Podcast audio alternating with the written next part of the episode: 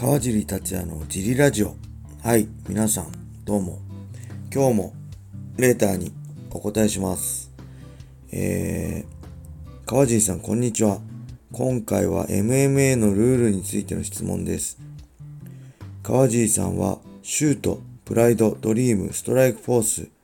USC、ワン、ライジンなど様々な団体に参戦されていましたね。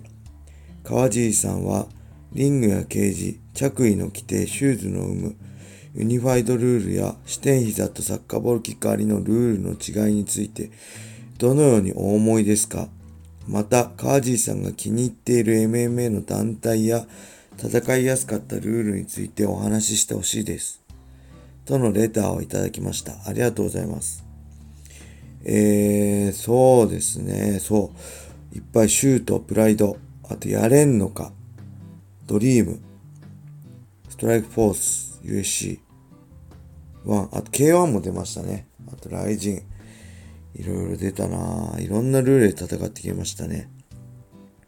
まあ、リングやケージは置いといてね、着衣はほぼ日本だけですよね。柔道着とか着てプライドからね、吉田さんが戦ったり、牧山さんがね、ヒーロー勢戦ったりしてたけど、うん、あと、まあ、シューズも日本、他も、他の海外もシューズありとかもあるのかな日本特有ですよね、ほんと。最近ね、雷神で、シューズ履いた時は霧が全面的に禁止になったりね、したけど、ね、シューズ、レスリングシューズ履いての三日月蹴りなんて最強ですよね。三日月蹴りって蹴る方も怪我するリスクあるけど、レスリングシューズはつま先で蹴ればね、ほぼ怪我もしないし、まあ、あんな硬いものがね、腹にめり込むわけだから、まあ有利かなと思ったり、まあ、シューズね、レスリングシューズ履くと、こう足裏キュッてしっかりね、踏み込めるんで、テイクダウン、タックルがね、速くなったり、滑ったりしなくなったり、するメリットもありつつ、足関節ね、取られやすくなったり、あのー、まあ、パスガードとかね、ハーフガードが足抜くときにね、抜きづらかったりのデメリットもあったりってあると思うんですけどね、そういう、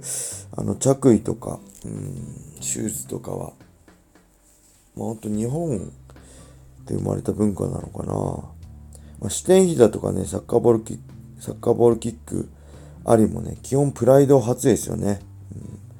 うん、世界で他に過激なルールはあるかもしれないけど、プライドルールからのスタートだと思うんですけどね、僕的には。僕若い時はね、もう何でもありが良かったんで、もうほんと視点膝もサッカーも肘も続きまでありがいいなと思ってたんですけど、まあ、今はちょっと違うかな。基本、あ、基本的にアメリカはね、団体でなくそのコミッションのルール決めてるんでね、こう、ルールが統一されてるんですよね。USC とか他の団体でも基本的にはね。アメリカの場合は。うん、で、日本の場合はまあそれぞれ、まあ日本他のアメリカ以外もそうだと思うんですけど、まあそれぞれの団体がね、こう、それぞれのルールで個性を出そうとしてる感じがしますよね。うちの団体は肘ありですみたいな。うちの団体は続きありですみたいなね。サッカーボールキックありですみたいな。うん、けどね、まあそうやってルールでね個性出しちゃうと出そうとすると、まあ、どんどん過激になっちゃって過激なルールを追求するとね結局行き着くところはこう殺し合いみたいなルールになっちゃうんで僕はそれあんまりうん好きではないかなと思うしいいとは思いませんね。あの逆にまあ何でもいいんですけどまあユニファイドルールが世界的であればもうユニファイドルールで世界統一のルールしちゃえばいいのにな、なっちゃえばいいのになって思うんですよね。まあ、他のメジャーとされるスポーツ、例えばサッカーとか野球って、まあどこの国でやっても基本ルールは同じだと思うんですけど、どうでしょう？詳しい人います？僕サッカーもルールもあん、あ、サッカーもね、野球もあんま詳しくないんでわかんないんですけど、まあヨーロッパでやろうとアメリカでやろうと日本でやろうと野球のルールってね、変わんないと思うんですよね、サッカーも。うん、それがね、そういう団体だったりね、国によってルールが違うっていうのはね、まあ、格闘技がそれこそこうメジャーになれない理由の一つなんじゃないかなって、うん、思うんですけどね、うん、ルールがね統一されてみんな同じになればなるほどね技術そのルールに適用された技術が発達していくと思うんですよね。そういう意味でもこう MMA の進化がどんどんどんどん早まると思うんですけどね、うん、例えばボクシングはねあのー、国によって例えば肘打ちありの国だったり膝切りだけありの国だったりしたらあのもうありのボクシングルールがあったらね今みたいにこうパンチの技術が発展してないと思うんですよね僕的には。うんだからうーんできればねまあ、統一ルール。世界で MMA はこういうルールですっていう統一されてその統一ルールを作れるね。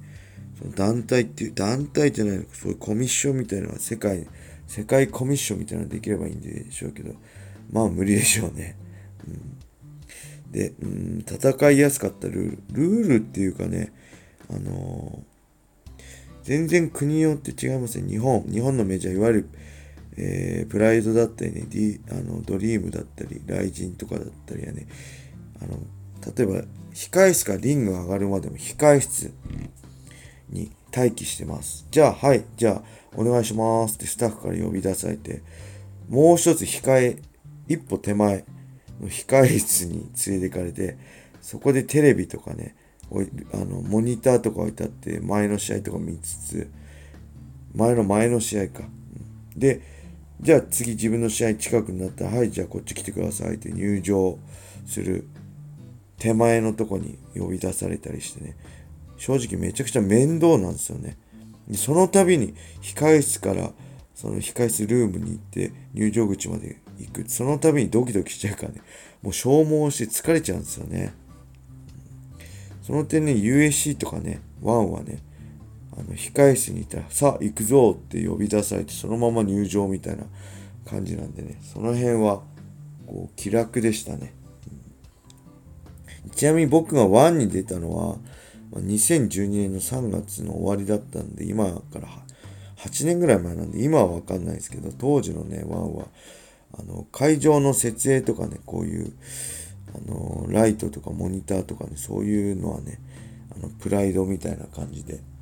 でそういう試合入場面とかでは USC みたいな感じで、本当それぞれのメジャー団体のね、いいいいとこ取ったみたいな感じでものすごい戦いやすかったのを覚えてますね。うん、そうですね。で、まあ、あのー、こう、まあだから、こう、アメリカが、海外がいいとかじゃなくて、もうほんとね、こう日本の例えばプライドだったりドリームだったり、まあ、今の雷神だったりはね会場入りあの会場に入ってファンが会場に入って、まあ、メインが終わるまでもうほんとその会場の設営いろんなそのライトだったりモニターだったり、ね、会場の雰囲気だったり、まあ煽り V も含めて映画的に全てを楽しむね。もう全てその会場入ってから全部を楽しめるオールインパッケージっていうかそういう意味でね映画館的映画的な感じでこう映画館に入った全てを楽全部を物語喜怒哀楽起承転結じゃないけどね全てを楽しめますよみたいな感じでそれが日本のメジャーのいいところで。USC はね僕は USC でって思ったのはこう競馬的なもう競馬の G1 みたいな最高の舞台を用意してやるから最高の戦いしてこいみたいな感じでねこう競走馬になった気分でしたね僕は正直。だどっちがいいか悪いか。戦うっていう面ではもう特にね USC だとこう言葉が分かんないんで本当戦うことだけにシンプルに集中できて、うん、あのー、他の横島な考えが浮かばないっていうか戦うことだけに集中できましたね。それが日本の場合はそういう、まあ、煽りとかね、こう、ファンサービスとか、例えば、盛り上げなきゃとかも含めて、まあ、チケットの手売りだったりね、そういうのも含めて、いろんな要素があって、まあ、選手に負担かかるけど、それでもね、こう、映画的な感じで全てを楽しめる感じで選手もねすごいやりがいがあるあの舞台だと思うんでまあどっちがいい悪いじゃなくてどっちが好きかどっちが好みかだと思うんですよね、うん、僕はこう日本のこう全てを楽しむオールインパッケージ的なこう映画的な感じが好きですかね。やっぱ日本で育ててね。日本で生まれて日本で育ててもらったんでね、ちなみにねあのー、USC はね試合終わった後ねあの先に前座とかで試合した選手とかねセコンド用にケータリングスペースが用意されて広い室がもうケータリングスペースが用意されててねそこに試合も見れるモニターだったりもあってねあのー食事とかアイスとかクッキーとかアイスクリームジュースなんかね飲み放題なんですよね。で USC のねラスベガス大会でいた時なんてねあのメトロポリタンホテルってところで僕試合したんであのー、ホテルのね 料理だったんで肉がめちゃくちゃうまくてびっくりしました試合終わってねセコンド山田さんとかねなあの仲間とかとめちゃくちゃ肉食いまくりましたねめっちゃうまかったです。その思い出が一番です。そんな感じでもう本当に日本とね、海外、本当国によって全然、団体によって違いますね。だから僕は日本のその、まあ、こう天才佐藤大輔さんの煽り V も含めてね、全部を楽しめるこう日本の雰囲気がすごい好きですね。うん、うん、そうかな。はい。そんな感じです。さあ、どうレターのお答えになったでしょうか？どしどしこれからもね、ぜひレターを募集してるんで、これね、あのー、レターはね、スタンド FM のアプリを、あの、ダウンロードして、と多分登録しないと出せないと思う。ただね、匿名なんで誰が出したかわかんないんで、あの、どんどん、ぜひ、スタンド FM アプリダウンロードして、これね、YouTube で聞いてる人もいるんで、ぜひね、スタンド FM のアプリをダウンロードして、僕をフォローしてください。そして、レターください。あ、そして、いいねボタン。このハートのも、ハートもガンガン押してください。コメントもね、お待ちしてるんで、ぜひ、皆さんよろしくお願いします。はい。それでは、今日はこれで終わりにしたいと思います。え皆さん、良い一日を。またね。